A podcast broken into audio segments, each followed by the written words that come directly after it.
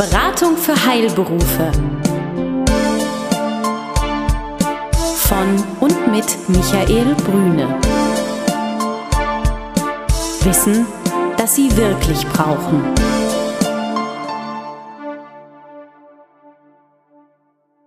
Sie sind Arzt, Zahnarzt oder Apotheker? Dann erhalten Sie von Michael Brüne und seinem Team einen einmaligen Service. Eine unabhängige, individuelle und umfassende Betreuung. Ob Praxis oder Apothekenabläufe, Finanzierung, Personalfragen oder die Planung Ihrer Zukunft. Keine Produkte, keine Provisionen und kein Fachchinesisch. Hier erwartet Sie das, was Sie wirklich brauchen. Klarheit, Transparenz und guter Rat, der Ihnen hilft. Willkommen zu einer neuen Ausgabe Beratung für Heilberufe. Wie immer nur original, authentisch und lehrreich mit unserem, mit Ihrem Michael Brüne. Hallo, Herr Brüne. Herr Kapinski, schön, dass wir wieder zusammen sein können heute. Mit Sicherheit. Und da habe ich schon ganz platt unser Follow-up anmoderiert. Wir hatten uns ja verdiskutiert in dem Thema Sicherheiten für Kredite bei Heilberuflern. Und damit geht's heute weiter, nachdem wir schon die moralischen Sicherheiten abgeklärt haben, nachdem wir über äh, Verhandlungspositionen, über die Psychologie einer Bürgschaft gesprochen haben, geht's aber heute um das Knallharte, nämlich um die ja, Sachsicherheiten, ist, glaube ich, der richtige Begriff, ne? Ja, Sicherheiten für eine Kreditvergabe. Bei der letzten Sendung haben wir ja differenziert in emotionale Sicherheiten und in diese etwas ähm, handfesteren Sicherheiten. Wobei mir ist noch mal eins wichtig, wenn es auch ein bisschen gebetsmühlenartig klingt ohne Konzept, ohne Gewinnerzielungsabsicht ist die beste Sicherheit einfach rausgeschmissen. Das sollte man nicht machen. Also nicht als erstes sich um die Sicherheiten kümmern, sondern erst mit der Geschäftsidee auseinandersetzen ähm, und dann als zweites auch in der Verhandlung mit der Bank natürlich zu schauen, was braucht die Bank eigentlich wirklich. Und ähm, ich, äh, wenn wir nochmal zurückgehen zu der ersten Sendung, ähm, sollte eigentlich nochmal aus meiner Ableitung herauskommen, dass die Sicherheiten, diese klassischen Standardsicherheiten, über die wir reden, ich darf sie nochmal zusammenfassen, das ist einmal die Abtretung über, gegenüber der kassenärztlichen oder kassenzahnärztlichen Vereinigung oder eben den Abrechnungsstellen für die Apotheken. Also die Honoraransprüche kann man Honoraransprüche sagen. Honoraransprüche auch der Privaten, das ist das eine. Äh, damit wird eine gewisse Umsatztätigkeit generiert. Das zweite ist die Sicherungsübereignung und da hatten Sie beim letzten Mal die Frage gestellt, ist das überhaupt sinnvoll? Das können wir gerne gleich nochmal ähm, erörtern. Aber äh, eine Sicherungsüberrechnung vor dem Hintergrund, das, was man finanziert, sollte man eigentlich auch haben. In dem Bereich hier geht es ja auch um Geschäftswerte. In dem Sinne dann die Möglichkeit, wenn das Unternehmen veräußert wird, dass man Zugriff auf den Veräußerungserlös hat, also Abtretung des Verkaufserlöses. Und dann geht es schon um die Todesfallabsicherung, ähm, die ja durchaus sinnvoll auch für die Familie ist, nicht nur für die Bank. Ähm, dann stellt sich immer die Frage, was sind das wirklich für Sicherheiten? Und wenn wir die mal kurz durchgehen, beim ersten wenn Sie eine Praxis haben und die macht keinen Umsatz, dann hilft auch die schönste Abtretung gegenüber der kassenärztlichen oder zahnärztlichen Vereinigung nichts. Da, wo, es, wo nichts ist, da fließt auch nichts. Wenn Sie äh, eine Praxis haben, in der nichts passiert, dann stellt sich immer die Frage, was ist die Sicherungsübereignung eigentlich wert? Äh, es sei denn, Sie sind eine hochtechnisierte Praxis. Aber ansonsten haben Sie ja äh, Na gut, so beschönigen kann man nur sagen, wenn kein Patient kommt, ist das Zeug wenigstens wie neu, ne? Dann ist es wie neu, aber in dem Moment, wo es eingebaut wird in die Praxis oder in die Apotheke, ist es sofort äh, vielleicht noch die Hälfte wert, weil ein möglicher Käufer sagt natürlich, ah, das ist ja wunderbar, das ist auch alles neu, aber ich hätte mir das natürlich nie in grün gekauft oder in orange, ich hätte das anders und das brauche ich in der Konstellation nicht. Und das muss ich alles umbauen lassen. Und sie haben sofort einen massiven Wertverlust. Und faktisch gesehen ist es ja auch nicht. Und alle Einrichter möchten mir das nachsehen, ist es ja nur auch nicht wirklich wie ein Biedermeier-Schrank von 1700 irgendwas, sondern, oder ich glaube, da sind wir eher im Barock angekommen, sondern es geht dann ähm, schon einfach um moderne Büromöbel, die nun auch in der Wertigkeit nicht so äh, zu sehen sind. Und Todesfallschutz, ja, also in Gottes Namen, also ähm, der Arzt oder der Apotheker soll ja arbeiten ähm, und sich nicht darüber Gedanken machen, sondern es ist eine, eine reine Absicherung. Also was hat man schon an Sicherheit zu Anfang, wenn es losgeht mit der Existenzgründung, mit der Praxisübernahme, äh, das sicher zu betrachten. Und wenn ich zu einer Bank komme und die Bank sagt, ähm, ja, wir finanzieren dich, aber wenn nur, wenn deine Eltern noch bürgen, die vielleicht vermögend sind und die sich dann auch mit ihrer ähm, ja, mit ihren Vermögensverhältnissen offenlegen müssen. Oder wenn du uns Bargeld gibst zur Absicherung, dann ist es eine Bank, die höchstwahrscheinlich keine große Ahnung hat ähm, von dem Bereich der Heilberufe, weil wir reden hier von Heilberufefinanzierung, wir reden hier nicht von sonstigen Branchen, äh, die vielleicht manchmal etwas schwieriger von Entwicklung und von der Beurteilung sind.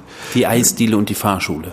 Die, die kann ich jetzt nicht so beurteilen. Für mich ist immer der Klassiker eben die Sonnenbank. Ich darf das mal so nennen. Alle Sonnenbankbesitzer beziehungsweise Studiobesitzer Die hier- wissen vielleicht, die hier unwahrscheinlich zuhören werden. Aber trotzdem, das ist sicherlich ein schwieriges Geschäft.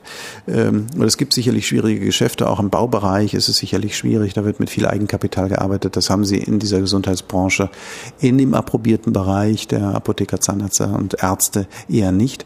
Ähm, Oder wenn äh, es nicht eine Bank sein sollte, die wenig Know-how hat, äh, sondern äh, die Bank hat Know-how und sie möchte trotzdem Sicherheiten haben, dann sollten Sie mit der Bank ins Gespräch gehen über Ihre Konzeption, weil dann scheint irgendwas nicht zu stimmen. Wenn sie denn überhaupt sagt, äh, zu finanzieren, wir haben früher immer gesagt, und das, dazu stehe ich nach wie vor heute immer noch, wenn ich die Finanzierung nur mit ganz erhöhten Auflagen mache, dann lasse ich eher die Finger davon. Entweder glaube ich daran, dass es funktioniert, und dann brauche ich auch nicht die größten Sicherheiten, oder ich glaube nicht daran. In einem normalen Rahmen natürlich immer zu verstehen. Ich denke, das ist ein ganz, ganz wichtiger Punkt. Also wäre mir auch sehr recht, wenn wir das nochmal auswalzen, weil ich glaube, dass die wenigsten der Hörer, nicht der Hörer wegen, sondern weil es im Allgemeinen so ist, ähm, diesen Begriff von Kreditgeschäft wirklich verstanden haben. Und ich würde das ganz gerne mal abgrenzen. Vor allen Dingen ganz wichtig dabei ist, man muss sich meiner Meinung nach damit auskennen, weil nämlich auch eine Bank einen Fehler machen kann, indem sie einen Kredit gibt, und zwar zu meinen Lasten. Was meine ich damit? Das Ding ist, Kreditgeschäft bedeutet eben wirklich, wie Sie es erklären, und so habe ich es Gott sei Dank auch noch gelernt. Da ist ein Geschäftsmodell, da der, also eben eine Praxis, eine Apotheke, da mache ich eben Klassiker aus einem Euro 1,20, 1,30, 1,40, wenn es geht, und davon lebe ich am Schluss. Okay, alles klar. Was aber viel zu oft noch gemacht wird in manchen Banken, und ich finde, davor sollte sich jeder, egal ob Privatperson, Heilberufler, äh, wer auch immer, hüten. Ganz oft wird es noch verwechselt mit einem Begriff, den ich hier prägen will, der mir wichtig ist, nämlich Pfandleihe. Und ich habe mehrere üble Geschichten, auch in der eigenen Familie, wo ich sagen würde, hey, da haben Leute wegen Sicherheiten, weil sie eben das Haus von der Oma, von der, vom Opa hatten, Kredite bekommen, wo vorher klar war, das würden die niemals irgendwie zurückzahlen können, sondern irgendwann geht dieses Haus drauf und das wusste man vorher und sowas ist Pfandleihe. Und ich finde wirklich, korrigieren Sie mich bitte, Sie wissen da ja im Grunde viel mehr als ich drüber. Das sind eben immer nur meine äh, äh, ja, kleinen Erfahrungen aus dem Freundes- und Bekanntenkreis. Aber ich denke, dass so eine Pfandleihe eben auch wirklich gefährlich ist. Wenn es halt heißt, hey, ist doch egal, gib ihm doch das Geld, wir kriegen es doch so oder so zurück. Das ist kein Kreditgeschäft. Und meine These, bitte um Ihren Standpunkt, ich halte das auch für überhaupt nicht seriös. Das sind mindestens zwei Elemente, die wir dabei betrachten können. Also einmal, das sehe ich ähnlich. Der Sinn einer Bank ist nicht die Pfandleihe in dem Sinne. Nehmen wir jetzt mal die Hypothekenfinanzierer raus, aber die äh, betrachten das unter einem anderen Blickwinkel mit entsprechenden Eigenkapitaleinsätzen, mit entsprechenden Abschlägen auf die Immobilie und sie schauen immer auf die Kapitaldienstfähigkeit. So heißt es nämlich, was bleibt unterm Strich übrig. Das ist immer das A und O, weil eigentlich hat keine Bank ein Interesse daran, eine Sicherheit zu verwerten. Sollte es zumindest nicht haben, das sind nicht die Geschäftsmodelle. Denn Banken machen eins, sie nehmen Gelder herein von ihren Kunden und sie legen sie an andere heraus und von dem, was da in der Mitte dazwischen hängen bleibt, davon leben sie. Und alles andere ist eher so habe ich es gelernt und so ist es äh, mit Sicherheit heute auch. Und Sie sehen ja die Schwierigkeiten, die viele Banken haben, die nicht so gehandelt haben, äh, mit der Bewertung auch der Sicherheiten. Da gehen wir gleich nochmal drauf ein, ähm, dass sie sich unglaublich Kosten ans Bein binden und damit natürlich die Effizienz der einzelnen Bank ähm, dann zu wünschen übrig bleibt. Das heißt, es bleibt nicht genügend unterm Strich übrig, weil der Aufwand zu groß wird für ein relativ einfaches Geschäft, was Banken ja machen. Und ähm, das ist der eine Bereich. Der zweite Punkt, Herr Kapinski, ist, glaube ich, weiß nicht, ob ich den richtigen Ton jetzt gerade treffe, aber hat schon auch was mit Seriosität zu tun. Hm. Sie kommen häufig aus vielleicht Beratersicht ähm, im, im Bankkontext in komische Gefilde hinein. Sie haben auf der einen Seite bestimmte Ziele, da gibt es das Jahr der Baufinanzierung oder was auch immer. Und auf der anderen Seite natürlich äh, die Bedürfnisse des Kunden. Sie wollen auf der einen Seite ihre Ziele erreichen, auf der anderen Seite dem Kunden aber auch gerecht werden. Und die Frage ist, wie kriegen Sie den Spagat hin in der Beratung? Und viele machen sich es vielleicht leicht, dass sie sagen, ah, sie wollen haben ein bestimmtes Ansinnen, ein bestimmtes, äh, eine bestimmte Finanzierung, einen bestimmten Finanzierungswunsch. Eigentlich halten wir das für nicht so sinnvoll. Also rein betriebswirtschaftlich, banktechnisch betrachtet ist es nicht so sinnvoll. Aber wenn Sie das nun unbedingt wollen, dann können wir überlegen, wie wir das hinbekommen können. Haben Sie denn nicht noch in der Verwandtschaft oder im Privatbereich noch Vermögenswerte, die Sie uns an die Hand geben können, damit es uns leichter fällt, Ihrem Ansinnen zu folgen? So weit, so gut. Das ist ja durchaus möglich, wenn das Geschäftsmodell, was die Bank vielleicht nicht 100 Prozent einschätzen kann, aber trotzdem ein erfolgreiches werden könnte. Jetzt müssen Sie natürlich schauen, wer sitzt da vor Ihnen? Ist das ein erfolgreicher Unternehmer? Ist das jemand, der Erfahrung in diesem Bereich hat, der schon einmal eine Praxis erfolgreich aufgebaut hat, eine Apotheke an einem Standort erfolgreich äh, implementiert hat. Eine Was doch wahrscheinlich meistens nicht der Fall ist, oder? Und doch, doch, das gibt schon häufiger. Also es gibt nicht, äh, vielleicht kleiner Nebensatz, es gibt nicht mehr die Praxis heute, die Sie einmal kaufen und Ihr Leben lang begleiten. Das ist ein ganz dynamischer Prozess geworden, ist ein in sich fließender Prozess. Das Ansinnen ist zwar noch da, aber Unternehmen wachsen stark, vervielfältigen sich, bilden Filialen, äh, kooperieren mit anderen. Also da gibt es eine ganze Menge Anhaltspunkte, dass jemand wirklich Unternehmer ist. Oder vielleicht ein anderer Punkt, hat jemand schon Erfahrung mit Immobilien hat sammeln können Häuser gekauft, saniert, umgebaut, vielleicht verkauft, erfolgreich vermietet, wie auch immer. Also ist Erfahrungsspektrum da. Wenn das nicht der Fall ist, ist aus meiner Sicht in der Beratungspraxis erhöhte Vorsicht da. Erhöhte Vorsicht vor dem Hintergrund, dass Sie in der Gefahr sind, Vermögen zu vernichten. Also, nehmen wir mal einen Fall. Jemand möchte gerne eine Immobilie erwerben. Mhm. Hat schon eine und äh, möchte noch eine zusätzlich haben. An einem Standort, wo die Bank sagt, oh Mann, wie kommt er denn auf die Idee? Aber gut, ist ein Wunsch. Jetzt spricht man ähm, über diese Immobilie im Bankbereich und sagt, na ja, also die können wir, wir nehmen mal an, die kostet eine halbe Million Euro, äh, die halten wir aber nicht für so viel wert. Und jetzt wird mit bunten Lettern an die Wand geschrieben vom Kunden, dass sie doch so viel wert ist und dass es ein wunderbares Schnäppchen ist, was man bekommt. Und die Umbaukosten hat man ja nun wirklich auch im Griff. Man kennt sich aus und man hat den Architekten und den Baubetreuer schlechthin und alles wird gut. Der Zweifel bleibt. Die Bank sagt, wir bewerten das Objekt aber nur mit 250.000 Euro und machen sogar noch einen kleinen Abschlag davon. Also maximal 200.000 Euro.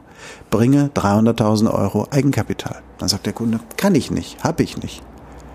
Dann wird die Frage gestellt, sag mal, was gibt es denn noch an Sicherheiten? Wir nehmen mal an, du hättest sie, wo würdest du sie, wo könntest du sie herbekommen? Wenn du sie nicht persönlich im Zugriff hast. Ja, meine Mutter hat noch ein Haus. Das ist schuldenfrei.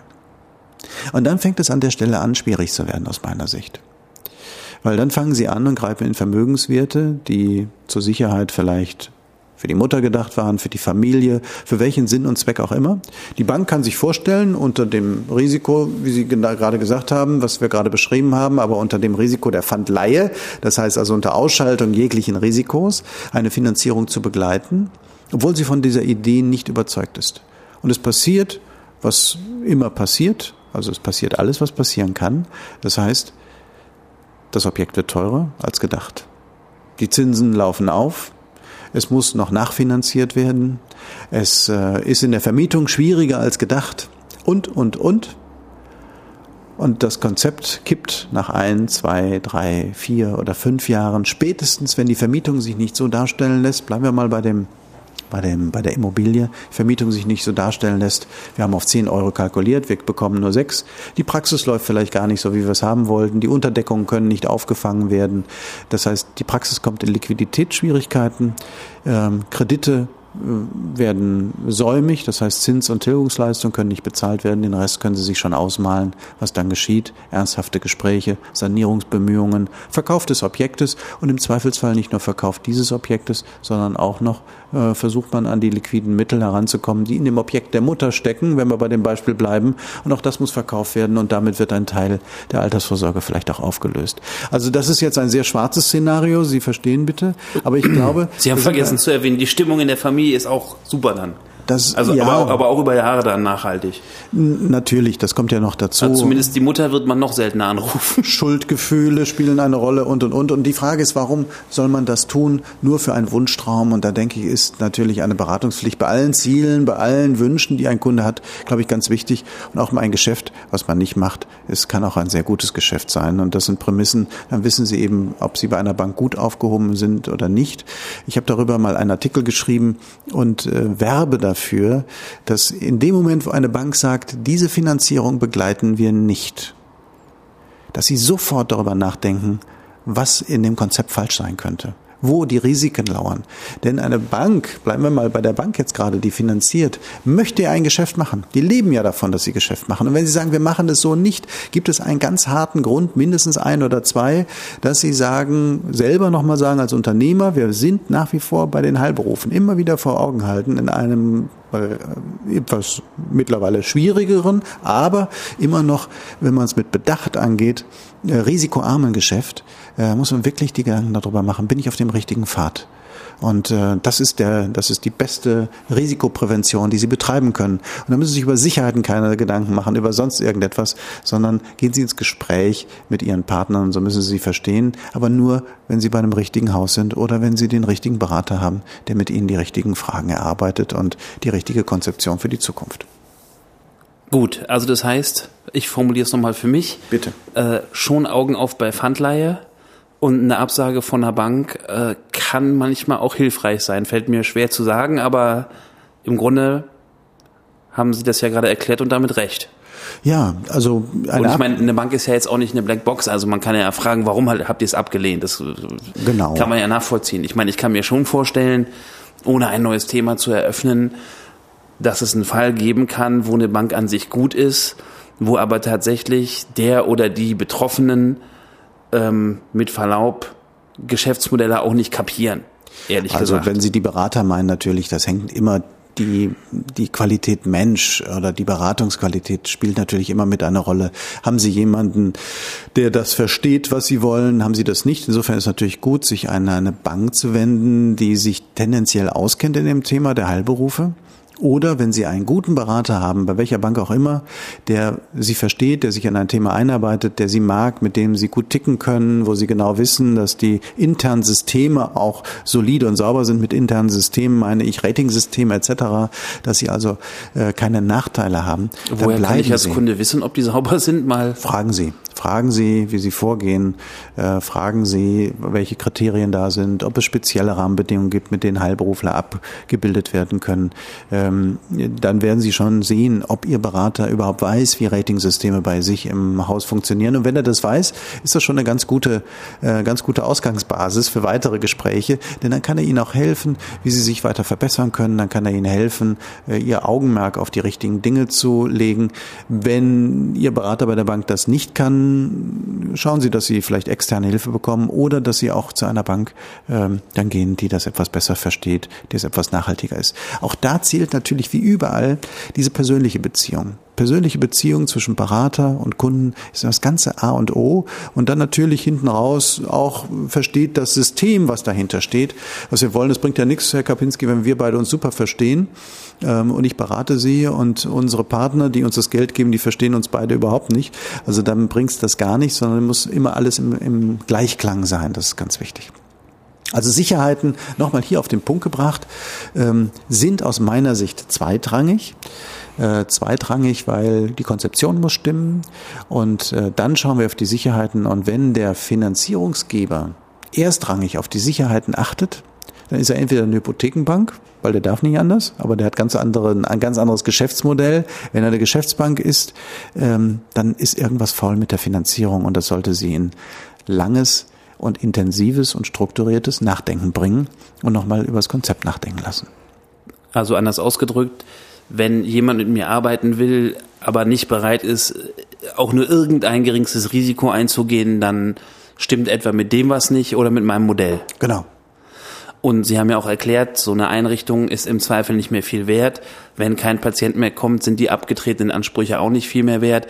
Also kann man schon sagen, es ist seitens der Banken nicht unmoralisch, diese Sicherheiten zu verlangen. Das würde ich auch mit Ihnen teilen, dass man sagt, okay, gut, wir finanzieren das hier jetzt alles. Also ist doch okay, dass alles, was damit zusammenhängt, nämlich die davon gekauften Stühle und äh, die damit möglich gemachten Honorare, uns für den Ernstfall übertragen werden.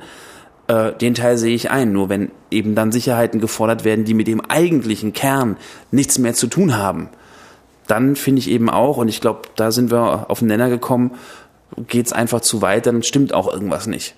Genau. Dann heißt es Konzept überlegen oder Bankpartner überlegen.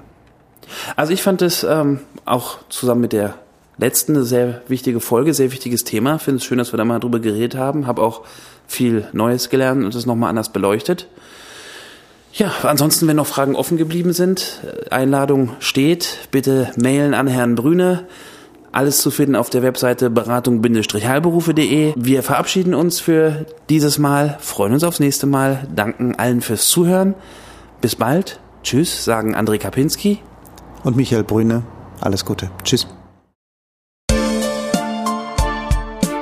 Besuchen Sie uns im Web. Mehr Informationen finden Sie unter www.beratung-heilberufe.de